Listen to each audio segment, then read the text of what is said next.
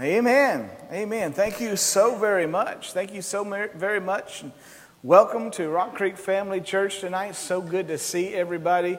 Uh, so good to, to, that you guys are, are, able to be a part of us. And when you're with us, you're family, right?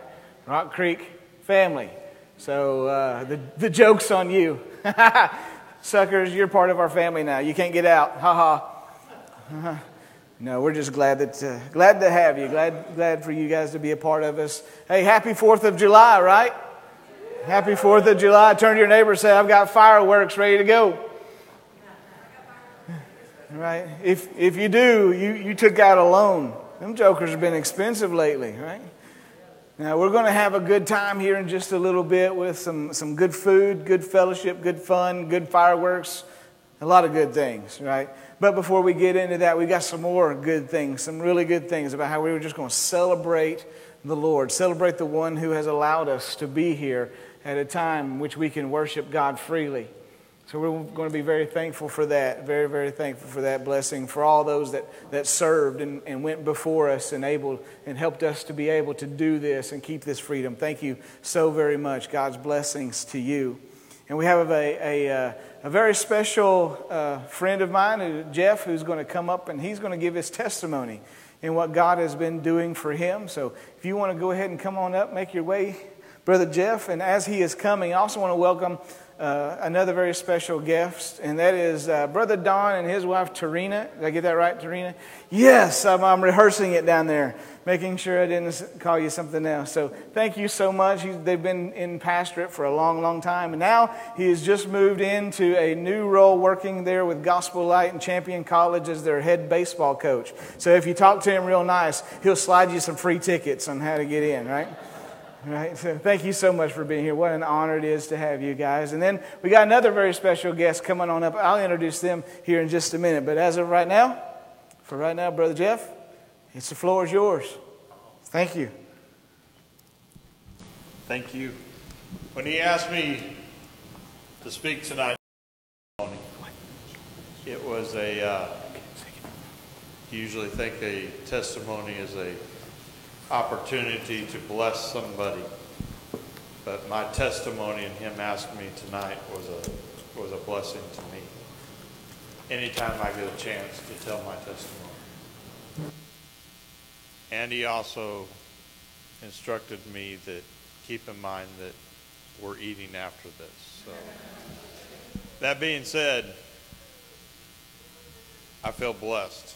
And um, my whole life, God has never forsaken me. Even when I didn't deserve his mercy and his grace in my life, he has always been there. In the other church that I attended before I came to this one, right down there on the corner of the community of Christ, my family built that church. Um, so it's my family church but God called me for some reason to come here. And he, he started that a long time ago and it was in the back of my head and I I kept on thinking, man, I really need to go there and check that place out. I don't know what it was. It was just a pulling. But I am I'm super grateful I'm here. But it's like a lot of things that God's done for me in my life. But at that church, they asked me one time to also give a little bit of a testimony. But they said, Jeff, we're, we're looking for somebody, you know, we'd like to ask you if you've, you know, if you could, you know, testify to some time maybe in your life when you've been frustrated with God. Uh, it kind of set me back for a minute because I was like, frustrated with God? Well, what are you talking about? And I honestly couldn't think of a time I've been frustrated with God. But I kind of understood where they're coming from. If you understood my life and some of the things that have happened in my life, I could understand where somebody might say, Hey, Jeff, you ever, you ever been frustrated with God? Let's see My parents were divorced when I was six, moved from California, away from my grandparents that uh, meant the world to me, that were always there, that were the one spiritual influence in my life at that one point in time. At the age of nine, I was diagnosed with diabetes, type 1. Back then, let me tell you, having diabetes wasn't the piece of cake it is today. And I say that because I got like two or three devices attached to me right now that basically give me a normal life. But that's a blessing from God. He also gave me, when I was diagnosed with diabetes, a mother that never stopped praying for me and never left me and happened to be a registered nurse. She recognized it early on. And she's been there for me each and every day. That was a blessing that God gave me. I think often in our lives that He doesn't give us things. I don't believe that we have a God that causes us cancer or anything like that. But he's given me other hiccups in my life. He's given me a, uh, because of my diabetes, like I said, I don't think he gives them to me, but I've gotten, should I say, I, I mis, misphrased that. But my kidneys failed later on in life.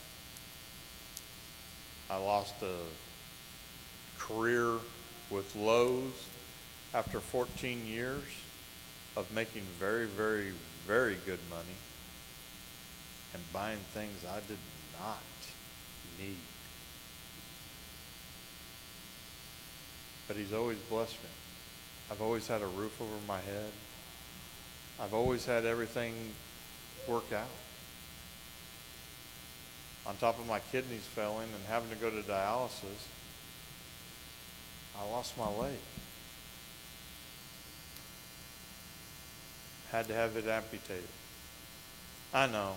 I jump around here and I'm all spry and everything, so y'all just think I like the pirate look by kind of limping around. But you ask yourself, you know, how could that be a blessing? That you lose your leg. But it was.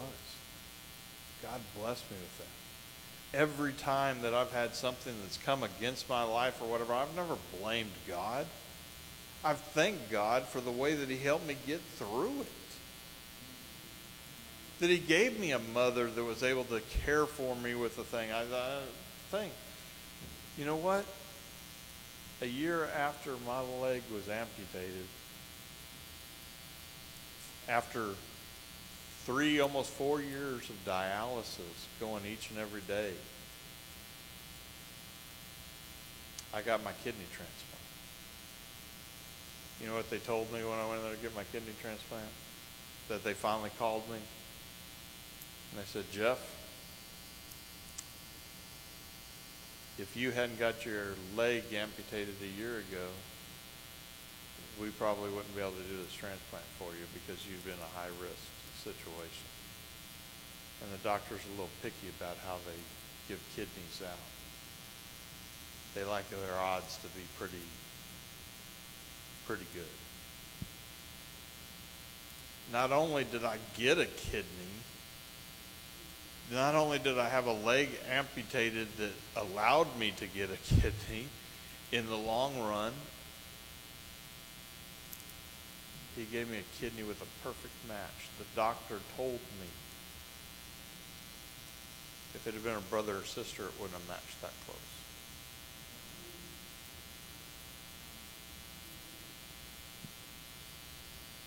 So I look at that and I, I could kind of see where people could kind of look at your life in a, in a reflection and go, you know what?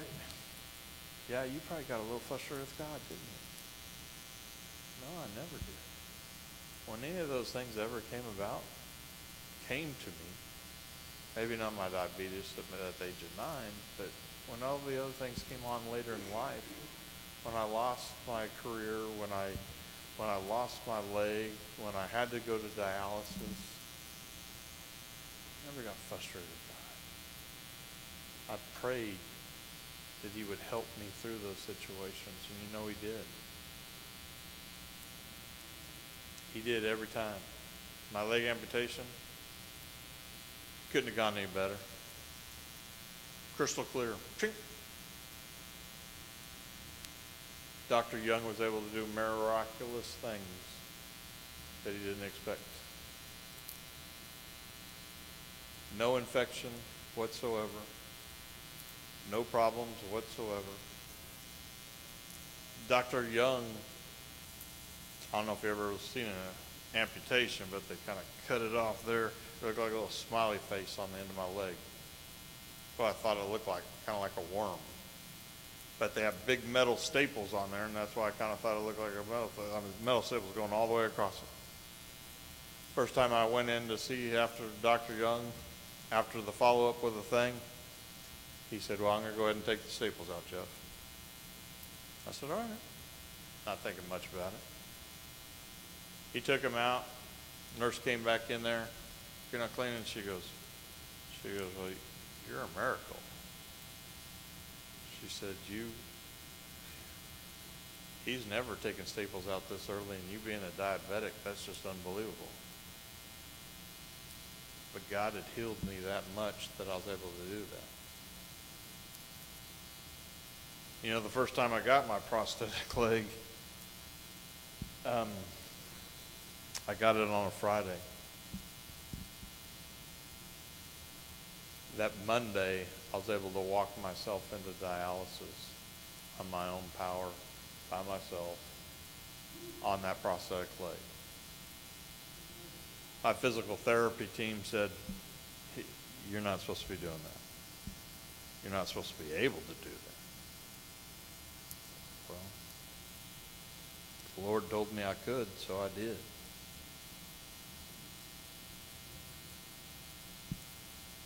You know, there's a time with my diabetes when I was, I guess I was about 13 or 14 years old, that uh, having a bad time with it. Mom had to take me to the emergency room. Evidently, my blood sugar was somewhere up around seven to 800 back then they couldn't give you exact numbers because they didn't have all the science they had, but they knew it was really, really bad, and that I was, I was in bad shape. So the doctor ordered instantly for me to obviously be put on an IV and to be put on an insulin drip. Okay? Understand I'm kind of blacking out at this point in time anyway. But God blessed me with another miracle. You know what happened? The saline solution that they were supposed to put onto me was a pure sugar drip. Should have killed me. But you know what? Another exact mistake was made by the nursing staff that day, and they didn't put they didn't put me on an insulin drip. They put my insulin straight into me, a full bottle of straight insulin that should have killed me. The doctor told my mom that. My mom, being a nurse, knew that either one of those two things should have killed me.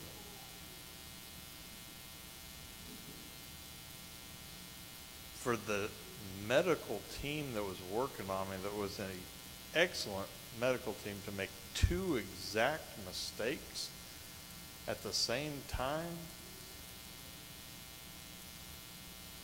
it's a miracle. That's God. That's God being in my life. I can look back upon my life many, many times, and there's a lot of opportunities that I shouldn't have been here. That was one of them. Another time here in Hot Springs, when we come back to visit on a, on a vacation, and mom and dad had gone to they'd gone down to Montgomery, Alabama to find us a house because dad had gotten based there for a year to go to military school. And I said, I'll stay with my grandmother. Right down here on Mary Anderson Road. And she had two big apple trees. And guess what we we're doing? We're slicing apples, putting them on the roof. She had big old sheets. She put it out on the roof. And she, she sliced them apples. And since I was younger, she'd go, All right, Jeff, you go up there and I'm going to hand you the basket. You put the apples out. Got you, Grandma. I'm with you. So I love my grandma. She was extremely close to the Lord. That's not why I loved her. I just loved her at that time because she was my grandmother and I loved her. But she'd hand me those baskets up and I'd put a few of those apples out. I think it was two for the roof and one for me. Two for the roof and one for me. Two for the roof, one for me. Well, guess what? Apples are pretty healthy for you. But you eat that many apples as a type 1 diabetic, and they have a lot of sugar in them. And they tend to go a little crazy in your body. And once again, they shot up through the roof. My blood sugar through the roof. My mom wasn't here. My aunts and uncles all knew that I hadn't done, I hadn't taken anything. My grandmother knew that I hadn't eaten anything crazy. Should should have shot my blood sugar up like that. But I got very, very ill. They sent me to the hospital, or took me to the hospital. They Took me to the hospital. Once again, I was blacking out on the table. Don't remember much of that evening. I do remember the words being said, we're losing him. And I know that my aunts told me that, you know, they went out and told them, you need to call his mother, and I don't think he's going to make it through the night. Two days later, I walked out of that hospital.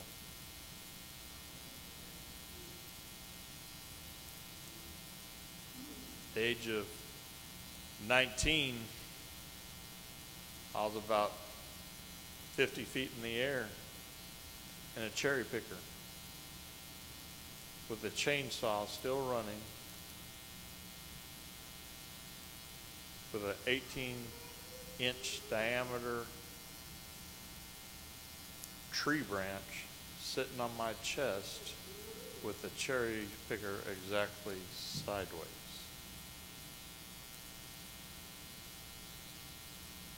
Dangling. I woke up. There it was. I could hear the chainsaw still running. Should have shut off. But the way the branch hit it, it was still going.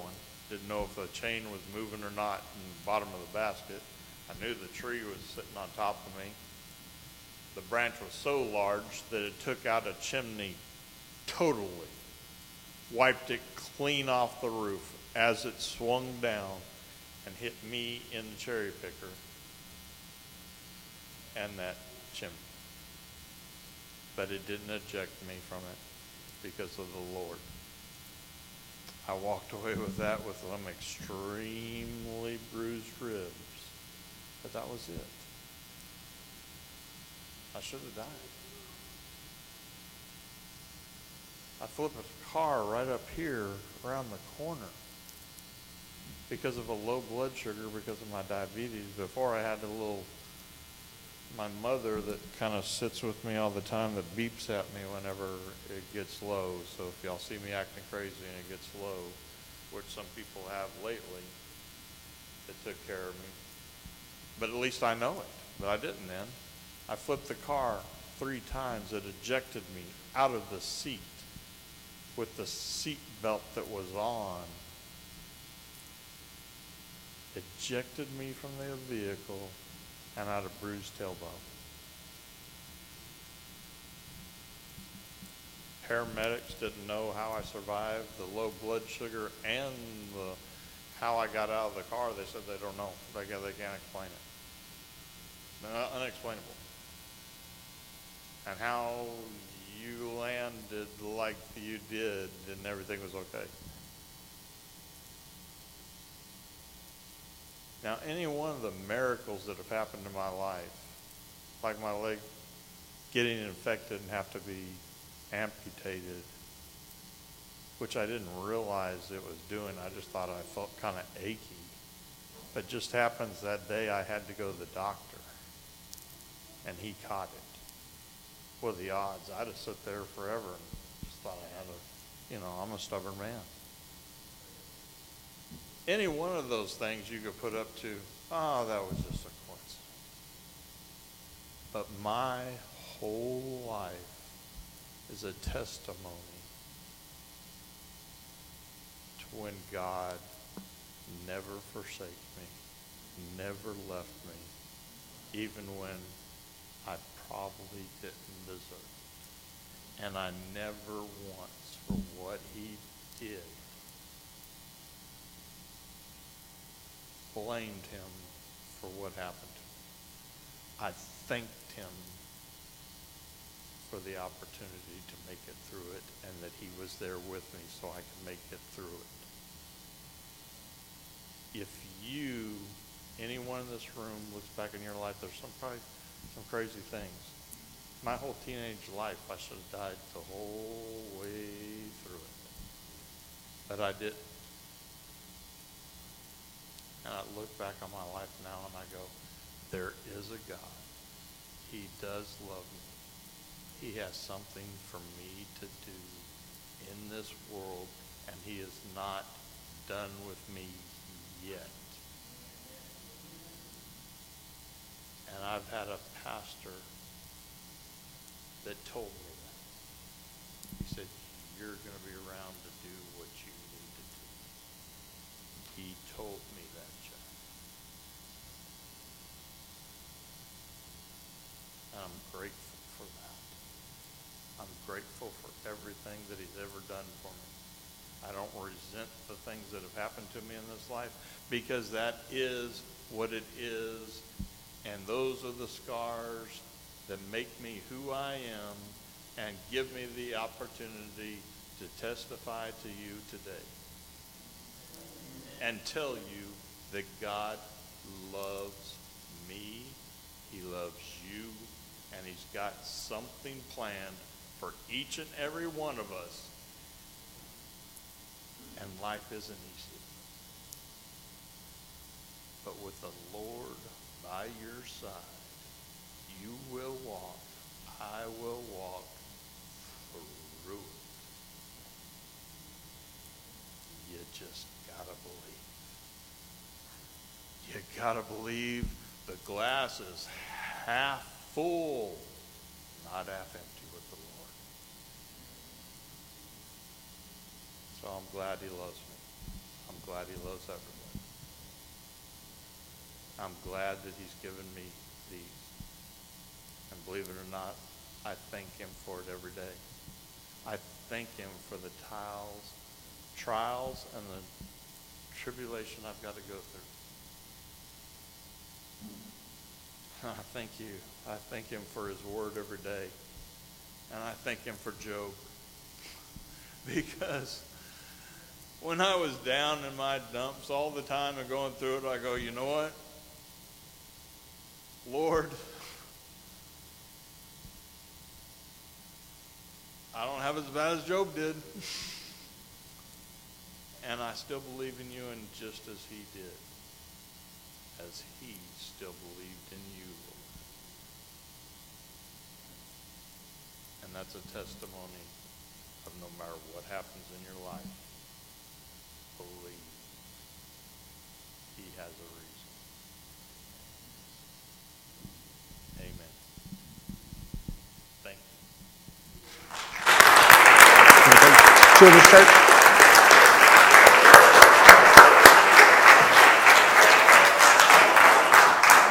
Amen. God bless you. Wonderful testimony. Yeah. Love you. Love you. Love you. At this time, I think Pastor Jonathan is going to take Children's Church. I'm going to take him in there and rough the kids up. Now, kids, do not go sampling all the food before we get in there.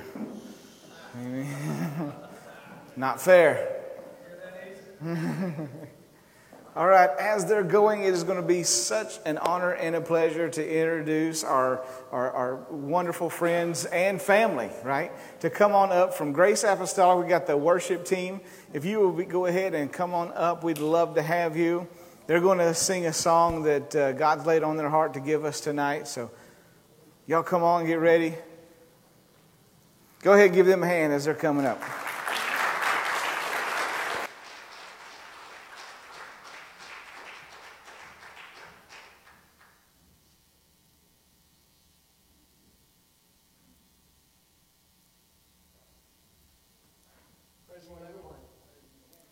Amen. We are actually all family. So uh, I thank God well, that's me and my wife, our five kids, my sister, and her two kids. And I thank God that we're all here serving God. Because yeah. there's, I was thinking back there, there was grandparents and great grandparents that had prayed for us. That we would come to and be in a church and worship. Thank you all for having us tonight. We're excited about worshiping with you. You know, on this day of freedom, on Independence Day, um, I'm so so blessed, but I'm more blessed because God gave us freedom that we we have freedom to live for Him. Because there, was a war one day, He stretched out His arms and He died for us. Uh, worship while we sing, Egypt.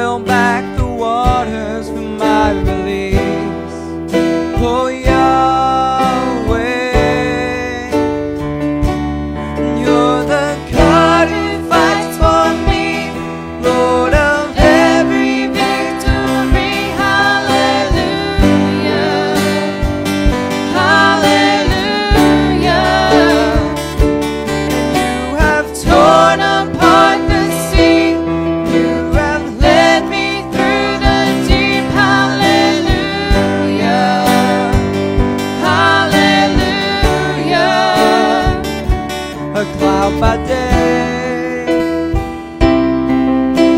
A sign that you are with me, a fire by night, a guiding light to my feet.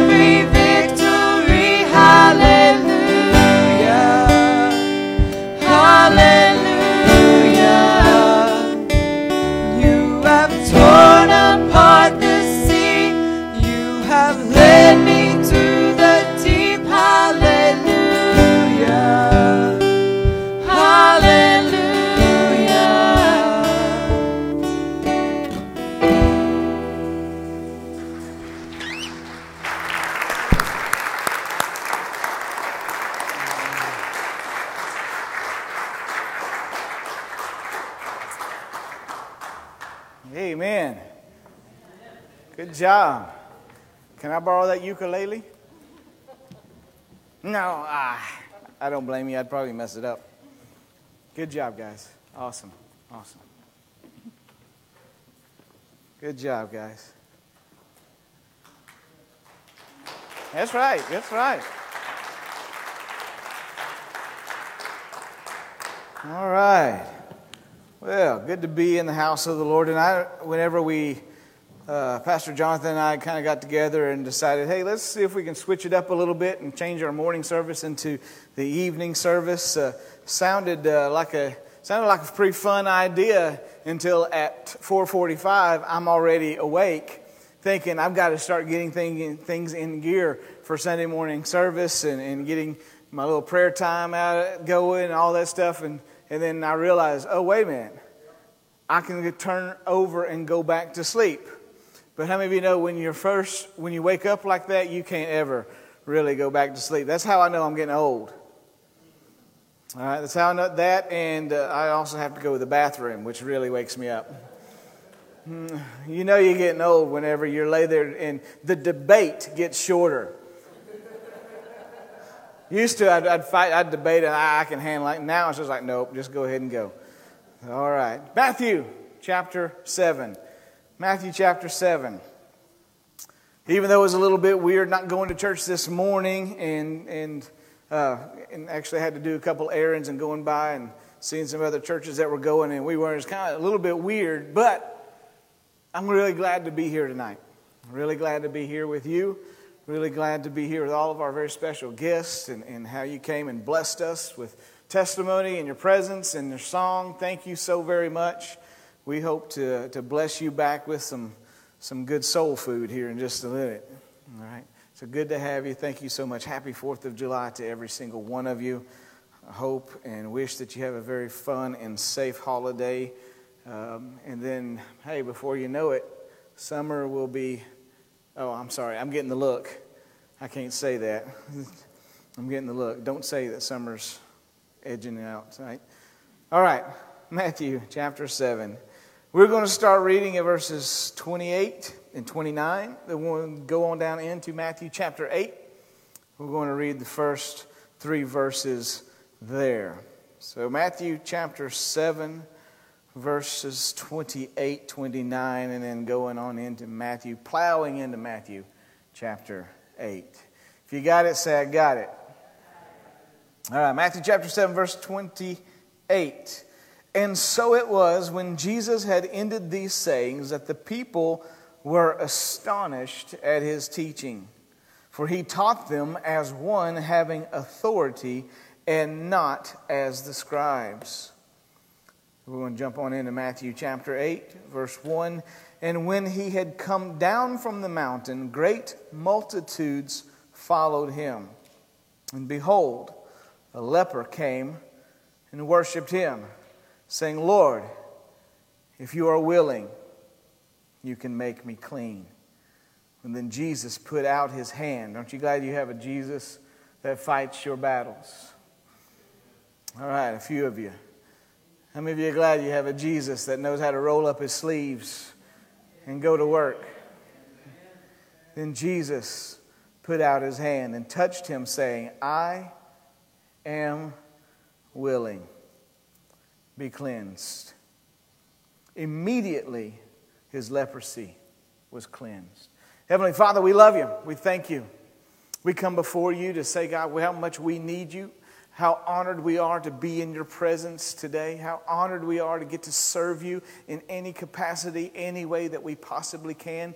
Thank you so much for allowing us this, this opportunity to, to praise you, to worship you, to, to read your word, to get closer to you, to get closer to each other in the body of Christ. Thank you so much for all of those amazing things that you afforded us through a grace that still daily amazes me. Thank you, Lord.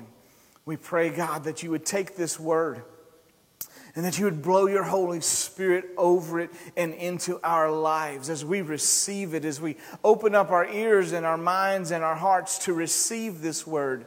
God, I know that your word is already blessed. I don't have to ask God's blessing on it, but what I do ask is that you would align us up underneath your word, your will, and your way so that we can take that blessing and do something with it. It's in Jesus' name we pray. Amen. Amen. Turn to your neighbor and say amen. Amen. Have you ever seen someone outside of the normal place that you see them and it has taken you back or it makes you think, wait a minute, how, how, do I know that person? How many of you are like me and you're not always the greatest with names? And so you kind of know someone in, in, in, that moment. Like I know when I meet that person at this store, that person works at this store and her name is Clarice and I always know that. But if I ever see Clarice out at a different place, I don't know Clarice's name. Okay, y'all apparently a whole lot holier and better than I am my phone has little notes in here that I have got people, especially when I start now that I've started working for FCA, I am meeting tons of new people all the time. Half of my memory in my phone, I've had to get rid of music so that I could start putting people's names in so that I could remember who they are. And I would even put little notes in there like, like Don. He, he's, uh, he is the man, the myth, and the legend. Right? He is, he, he, he's got muscles and he's got charisma, and I put all those things in there like that. So that I'll know when I see Don out that I know who Don is. But if I don't do those things, my, the names kind of leave me, and my brain goes through this little thing like Wheel of Fortune. You all know what I'm talking about?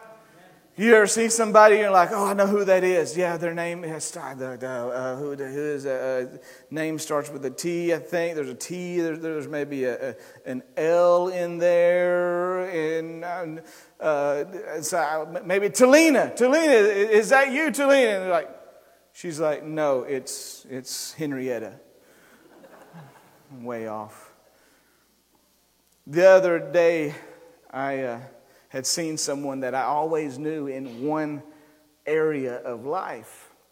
And when he ran into me in Walmart, I was actually taken aback. Now, this used to happen to me when I was a kid, and you see your teacher or something at Walmart. Y'all know what I'm talking about? As a kid, you're like, okay, I know the teacher here at school, but when I see the teacher at Walmart, I'm thinking, how are you here? You're supposed to be there. If you're a teacher, say amen. You know what I'm talking about, right? You get this look like, whoa, you mean you live outside of your classroom? You, you actually do things outside of the realm of that classroom? And I ran into this gentleman, and he actually he ran into me, and he called me out first. The bad part was is he knew my name, and I did not know his. And he's calling me by name, and hi, yeah, this is all great, all right. And I'm, the whole time I'm thinking, who, what is your name? What is your name? What is your name? What is your name? What is your name? And I'm afraid to call him. So I do those things. Maybe y'all don't do it, but I do those things like, hey, man, guy, what's up, dude, bro. And this whole time I'm thinking maybe he'll just, just tell me his name, you know, for some weird reason, or, or God will write it in the sky, or, but it never comes. And so the only thing I knew him as his, was his nickname. And his nickname is Holy Moly. And it's because he has a really big mole on the side of his face. And I knew him from a church situation, so his nickname is Holy Moly. But I can't call him Holy Moly because I'm taken completely by surprise and I don't know how this is how, what I'm going to do. So I just kind of stay at a distance from him and I don't get super personal with him and call him by his name because of my lack of mental capacity to do that. And so after Holy Moly gives me a high five and he leaves, um, I'm, thinking, I'm thinking this whole time, who what was his, who was it, who was it, and then the next day I see him in his normal situation, and I'm like, oh yeah, that's who it is. And I set that up. I say that to set this up that we read this passage of Scripture where Jesus has just finished his Sermon on the Mount. And I'm going to try not to hold you too long because do have something very special to do. I should have announced this earlier, but uh, we are going to have a baptism. What an honor and a privilege it is to baptize two people, unless anybody else has brought their bikini. Then you can jump on in afterwards. Uh, Kathy, you said you looked at me like you brought your bikini. All right, good. Well, we are going to get to have a baptism here, and get, it is my honor to baptize two people, and one of them happens to be my youngest son, Eli. And so, what a privilege and an honor it is to, to baptize your own son and to be there in that moment. It, it really is. And, and, he had actually come to me a little bit ago, and um, there was a Hillsong song that had talked about uh, belonging to the body of Christ and, and that belonging to Jesus and our identity being found in Him. And he come to me and he said, I want my identity to be found in Jesus like that. And I thought, well, what a time, what a time for us when everybody else is confused about everything. He finds his identity in Jesus Christ.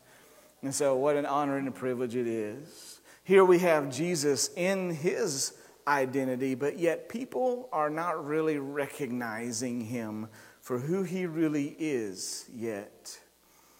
Jesus, in his Sermon on the Mount, is, is expounding on the law and, and the word and the will and the way of God in such a way that a lot of the people were like, Whoa, this is blowing my mind. I thought you were just some carpenter dude. And I thought you were just this guy that, that, that, that I knew. And I passed by Walmart and I say, Hey, bro, what's up? And now all of a sudden you're pouring out this wisdom and this knowledge in such a powerful and profound way that, that you do this in a way that it really has taken me aback and really, what they're saying is, is that, wow, you don't even belong in this realm. The scribes and the Pharisees and the religious people, they, they, they teach in, in certain ways, but you just take it so much further and do so much more with it. Because you see, when it comes to the teachers of the law, and just like people, there were, there were three categories of people in that day.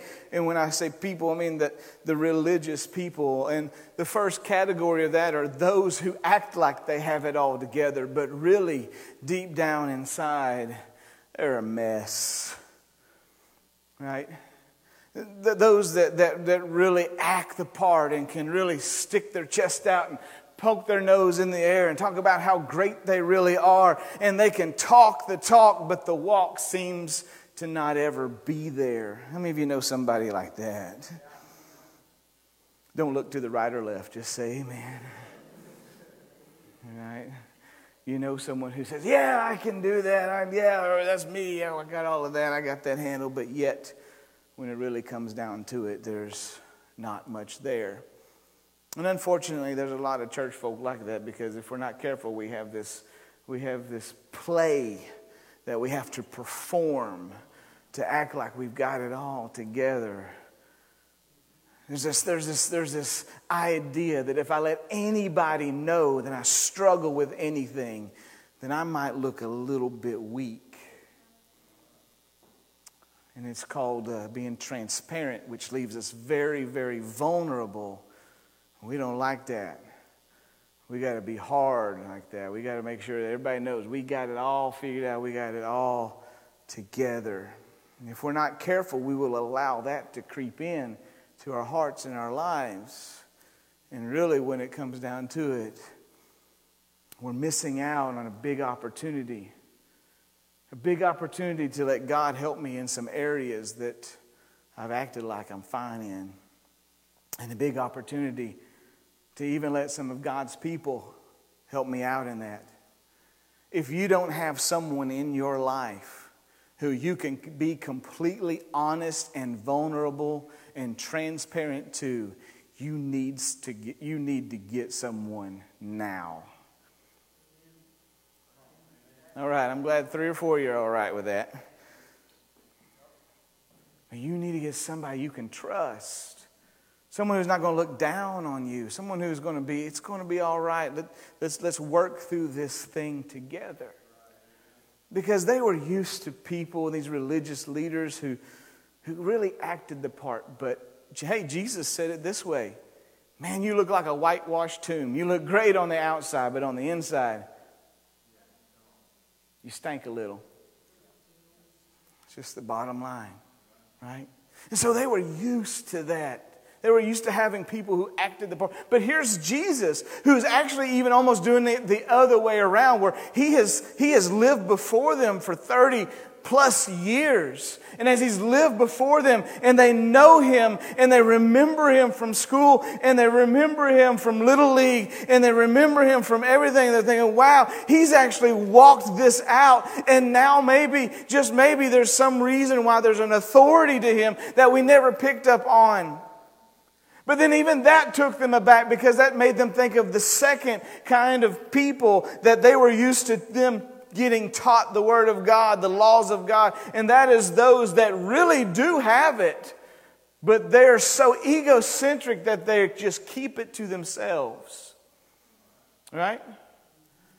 How many of you have ever had a teacher who was so smart and so good, but they are absolutely horrible at teaching you something?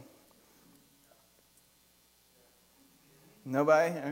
I got one right in mind right now. Dude was brilliant, but he could never connect to us on our level. He could never get it down to on our level. I had a college professor like that. Oh man, was brilliant. He could do he could perform that equation and that formula like nothing. And then he would perform it, draw a line, turn around, sit down, y'all got it, move on, class dismissed. And I'm still going. What? Now let's start back with the first part. And then they give you that look like, well, if you were where you ought to be, then you should know that. And here's my thought. Let's just pretend for a second I'm not where I ought to be. Because I'm finally past the point of acting like I am after the first F in the class. First F I ever had in my life. My parents just now found out that I had. I still haven't even told them. College chemistry, first F I ever had in my life. I never even hardly had to study. And I bust up in that class like I got it all together. And after the first test, when the, when the professor says the average test grade was 57%, and I was sub average. I'm not going to tell you how far down I was, but I was down there. I was in the slum. And so when he goes over the test and gives that look like, y'all got to know this stuff. I was like, okay, all pride out the window. I need you to help me. Let's just pretend I'm not where I need to be. And I need you to get me to where I need to be. Couldn't do it. There was no connection there ever. Brilliant. I had to retake the class, and the next one was so much better. The next one was so much better, which leads me to that third person that third person that, that really does have it. They have it all together in some form or fashion. But not only do they have it all together, they have this way of reaching you where you are and picking you up and making you a better person when they're finished. How many of you like people like that? You seek people out like that. Those are people who we call that have charisma. They're very charismatic. There's something about them that just makes me feel good when I'm around them. There's something about them that just makes me say, Oh, wow, thanks for picking me up and taking me where you are. There's something about that. There is Jesus. That's my Jesus. It would be so easy for Jesus to come down and say, Hey, you, you, you, you, you, you stink, you're wrong, bye, see you later. I'm only going to get the couple of people that have it all completely right, and I'm going to take them, put them on my team, and then we'll go through, blaze through life, and we'll do our own thing. But he did not do it that way. In fact, he did something a little bit outside the box by actually allowing people who did not have it all together to get close to him. And when they could not get close to him, he said, That's okay, I'll come to you. How many of you are glad that you have a Jesus that's willing to reach you when you can't reach him? Because there are times, even as a pastor in 25 years of ministry, there are times I can't get to it. There are times I'm, I, I, I recognize just how little of me there is. And it would be really easy to put it all in a nice, neat package and suck it up and blow it up and puff it up and tuck it up. See, that's the world we live in, right? We don't have to look good, but we sure got to look like we do, right? I've got on Spanx right now. I know I got to get in that tub later. I don't want any of y'all looking at me going, woo. Because we got to look good, right? We got to look like we got it all together. And here is Jesus on a mountain telling people the laws, the commands, the words of God in such a way where he's talking to them in such an authority such a right and an honor to be there.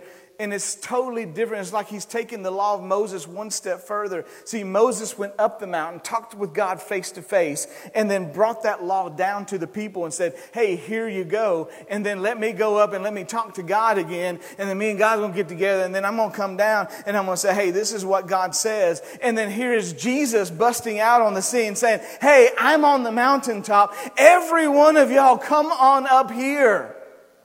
What a, what a mind blowing concept that he's allowing people like this to come up where Moses got to see God face to face. And here is the literal face of God saying, Come up to where I am. Come up to where I am. Because when we say authority, when they say authority in the Word of God, what they're really saying is that, that God, I know you're up there and you have power in that realm.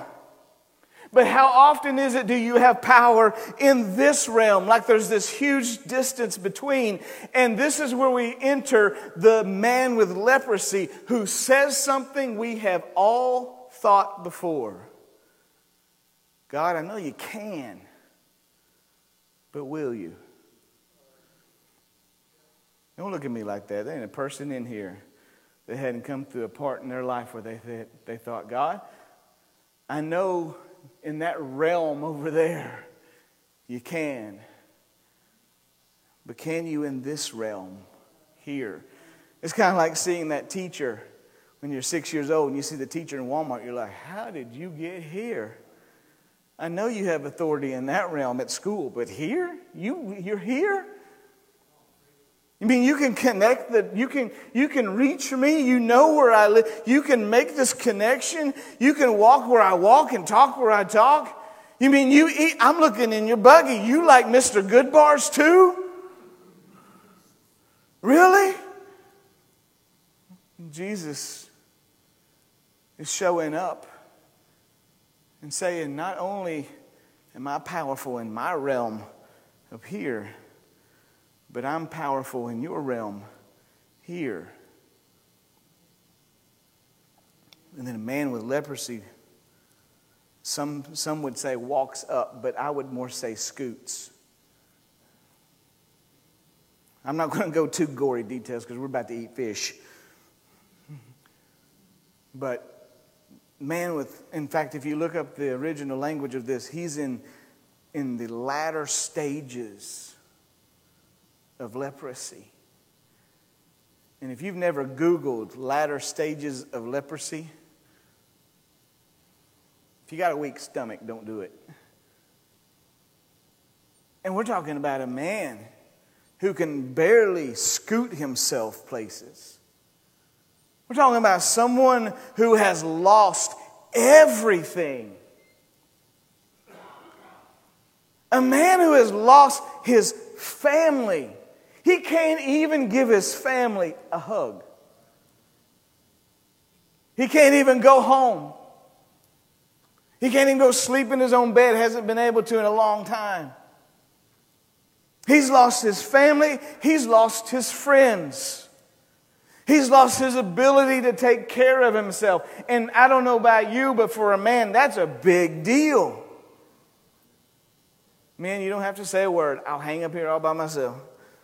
That's a big deal to say that I can't take care of myself and I can't do that. You talking about knock your pride out from underneath you. He had nothing. And not only did he have nothing in the physical sense, he had nothing in the spiritual sense because he could not go to the church and get well. He could not talk to the priest. He could not have the priest lay hands on him. He could not get prayed for by them. Why? Because he was dirty. He was unclean. He didn't even have anything altogether. All he could do was cry from a distance, Y'all stay away. I'm nasty. I'm unclean. I'm cursed by God. Maybe unlike Jeff, he was a little frustrated. Because I'm trying to figure all of this out and I've got nothing but just a little bit. He's only got parts of his He's, got, he's missing parts of his body. He's missing all of his family. He's missing all of his friends. He's missing the ability to, to go and earn and make a living. He's missing a purpose. His only purpose is to get up and make it through a day, to go to bed, to maybe do it again tomorrow. That's his only purpose. And he shows up somewhere in the vicinity of Jesus coming down the mountain. And I'm about, I'm about to tell you how amazing our Jesus is. Where he lifts his head and he yells, I'm unclean. And here comes this multitude, this crowd of people. And he's having to yell, Stay away from me. Y'all go away. Y'all stay away. Y'all get out. Get out. Move out. I'm dirty. I'm contagious. I got COVID. I got a full body mask. Don't come any closer. And from there, from wherever how far he was, he yells out with a worship. With a worship. And says, Jesus, if you will. I know you can, but I'm here with the big question would you? Will you? And when it says worship, what it means is he's, he bows himself down and he puts his face in the dirt. To be quite frankly, it wasn't very far for him to do that. It was as if he was saying, Jesus, I don't have much, but I'll give you, with, I'll give you what's left. Give you with, I'll give you what's left of me. I'm in pieces, I'm in shambles, I don't have much, but I will give you what's left. And he lays it down as himself and says, Will you? And the word will you, that, that phrase, will you do this, actually takes up another meaning to the word power. And what this is, what he's really asking is that I know you have the power to touch me. I know you can in your realm. And I know you are doing something down here in my realm. But can you raise me up to your realm?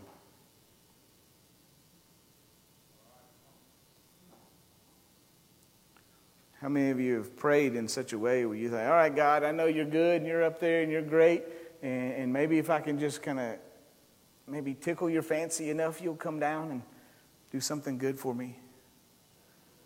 But then you kind of pass it off like, ah, but I don't know. If, I, don't, I don't know if I deserve that or not. And Jesus shows up to hear this, will you do this? The word, that phrase means, will you delight? Is this your delight? Is this what you've determined to do? You know, like we've prayed a thousand times God, if it is your will, how many of y'all prayed that before? If it be your will. God, if it be your will for me to drive through Shipley Donuts, let there be just one car. I know I'm on a diet, Lord, but if there's just one car, I'll take it as a sign. Right? Isn't it amazing how we take the will of God and we try to put it down to where we are when Jesus is really trying to say, That's not my will. Instead, my will is to take you and raise you up to where I am. And so, the one who fights for us, the, the way maker, the one who deserves all of our praise, which we've sang about all night long, doesn't just from a distance say, All right, dude, you're good. But spans the distance and walks to him and touches him and raises him up and says, Now got a purpose for you. Now you go. If you read the next verse, he says, Now you go to the priest and you tell him what's going on. In other words, you go somewhere where you've not been able to go in a long time. You gave me what's left, and I'll make you all right. Amen? Now you go. I'm giving you access to go somewhere you've not been able to go before. Because I have the authority to do that. And not only will I do that, but I delight in doing that. You realize that is one of God's greatest delights is to work in your life and cause you to be more than you ever thought possible? Right? That he sees something in you more than you can see in yourself. And if he has to work on you a little bit, he's willing to do that. That we have a God who is so willing that he actually says, I'm determined to work in your life. Another part of the song that says, when we don't see it, we just trust you're working. Right? How many of you ever wondered about him being not just able to touch you, but determined to work in your life. Can you go ahead and go get Eli, get him all ready? Make sure he gets the soap and shampoo. Shane, you go ahead and get ready too, brother. I'm going to ask Evan, yeah, y'all go ahead and come on up.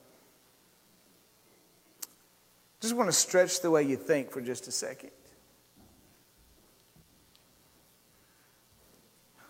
When this man says, Are you willing?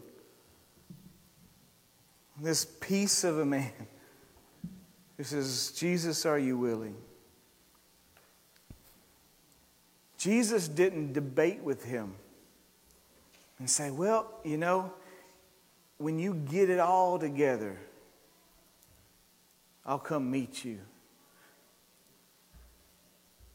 Before Jesus ever said a word, he'd already covered a distance that this man didn't even know. Can you imagine being someone who you don't have much left? And you've bowed yourself in worship before your only shot. And as you lay there, just with a hope that maybe something would be different. The very first thing that you look up and see are his feet before your face. And as you look up and you see his feet before your face, you start to wonder, oh no, what's, this, what's going to happen here? And the next thing that you feel, you don't even hear anything yet. You next thing that you feel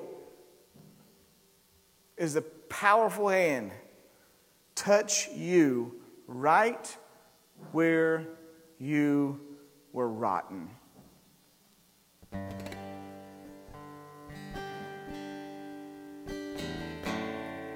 And isn't it amazing how worshiping at the feet of Christ will end up leading you to the face of Almighty God?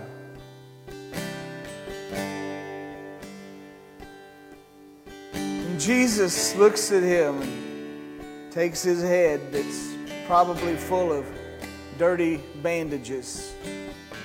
And he raises his face up and he says, Not only am I going to touch you, but I'm also going to raise you up and cause you to go places you've not been able to go.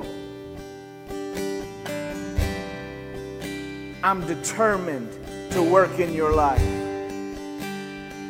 I am determined to work in your life. I am so determined to work in your life at my lowest point when I am sweating out and praying out and crying out great drops of blood. I'm so determined to work in your life. I'm going to say, not my will, but His will be done. But your will, O Heavenly Father, my Father, be done. I'm so determined that I will not let death or hell itself hold me back from working in your life.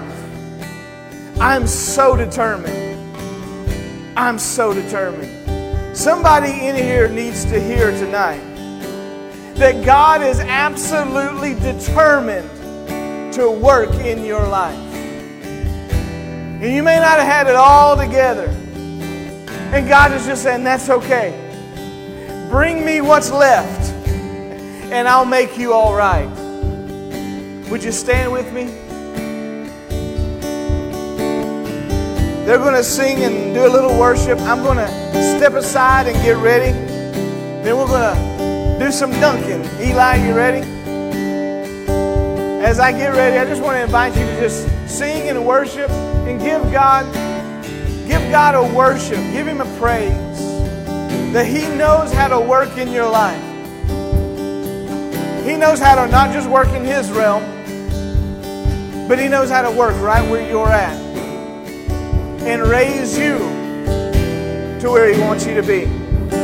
Worship Him. Worship Him.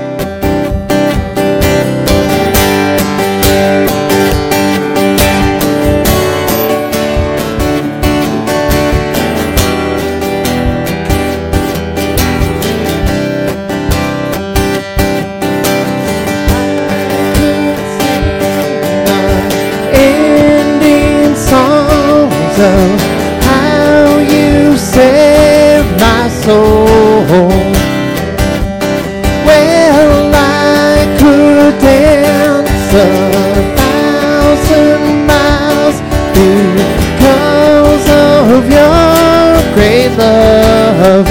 I could sing unending songs.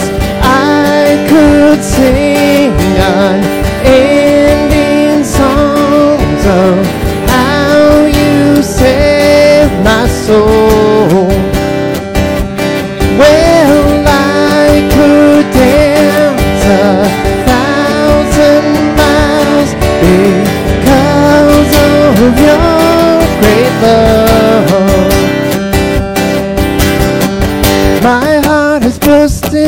To tell of all you've done. Of how you changed my life and then wiped away the past. I wanna shout it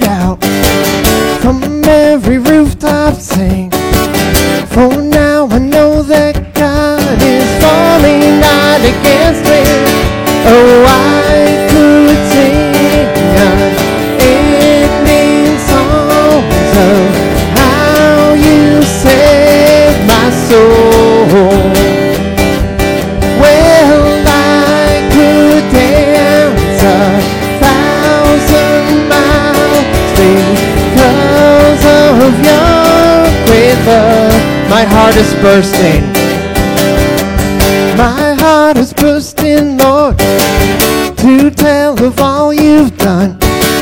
Oh, of how you changed my life and then wiped away the past.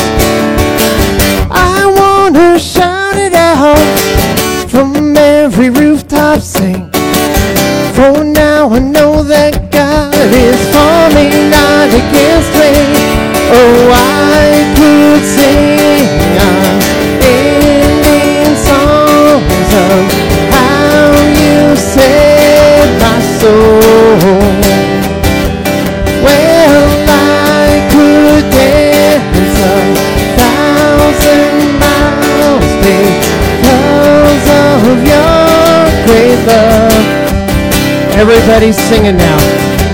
Everybody's singing now. Cause we're so happy over us. Unseen angels celebrate. For joy is in this place.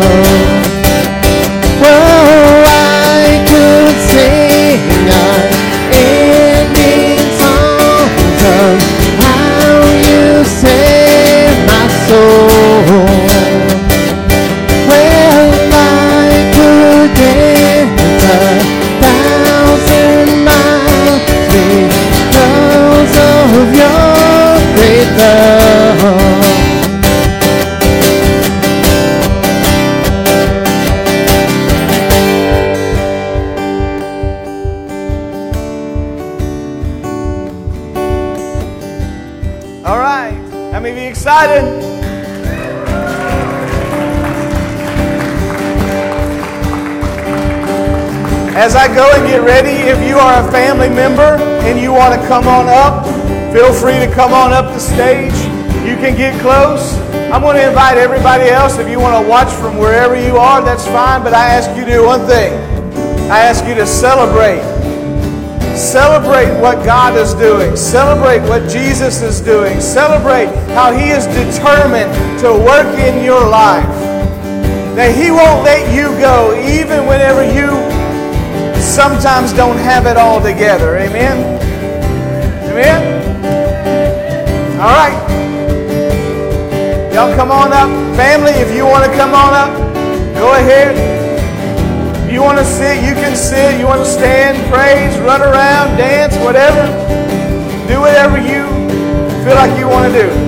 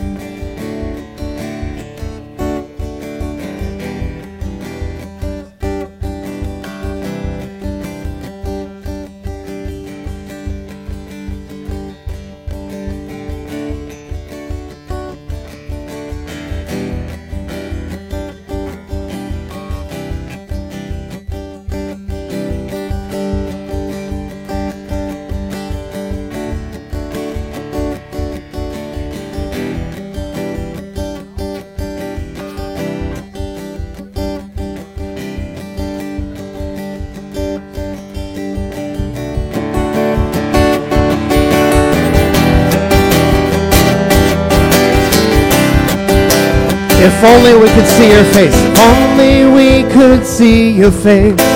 See you smiling over us. With unseen angels celebrate. For joy is in this place.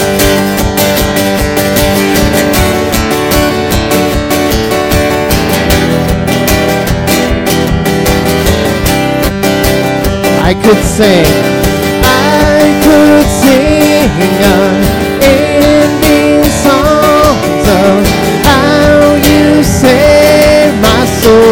sing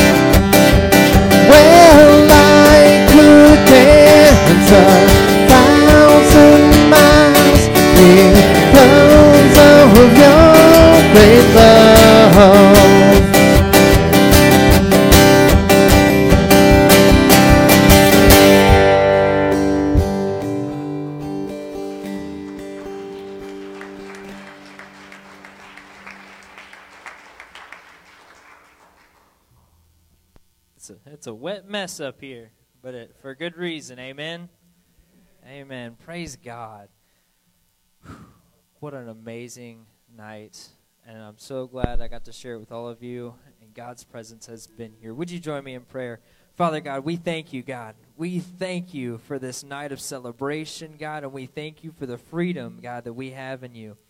God, thank you for what you're doing in this place and what new beginnings you have already brought to each and every one of us, God. We thank you.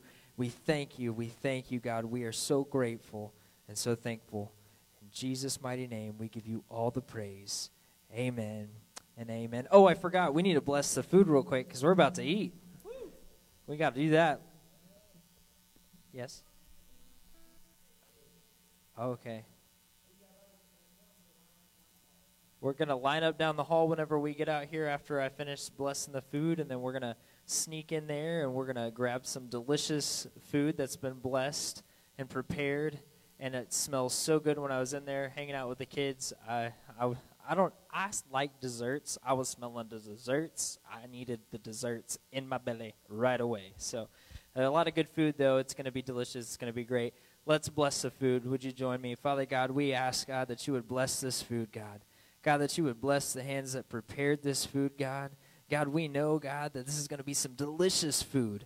And God, I just pray, God, that you would, God, use it to fill us up. God, bless the fellowship that's going to happen, God. I'm so grateful and thankful for the fellowship that we get to have, the coming together, God. That is what you have called us to do, to come together into fellowship. So, God, bless the food, bless this fellowship, bless this evening. In Jesus' mighty name, amen. Thank you so much for listening to the Rock Creek Family Church podcast. I'm Pastor Jonathan again, and we are so thankful and grateful for you to be here and join us. We ask that you would make sure that you subscribe so that you can catch other podcasts as they come out. Also, if you would rate it and comment, let us know how God has blessed you through this podcast. We love you. We thank you. Have a blessed day.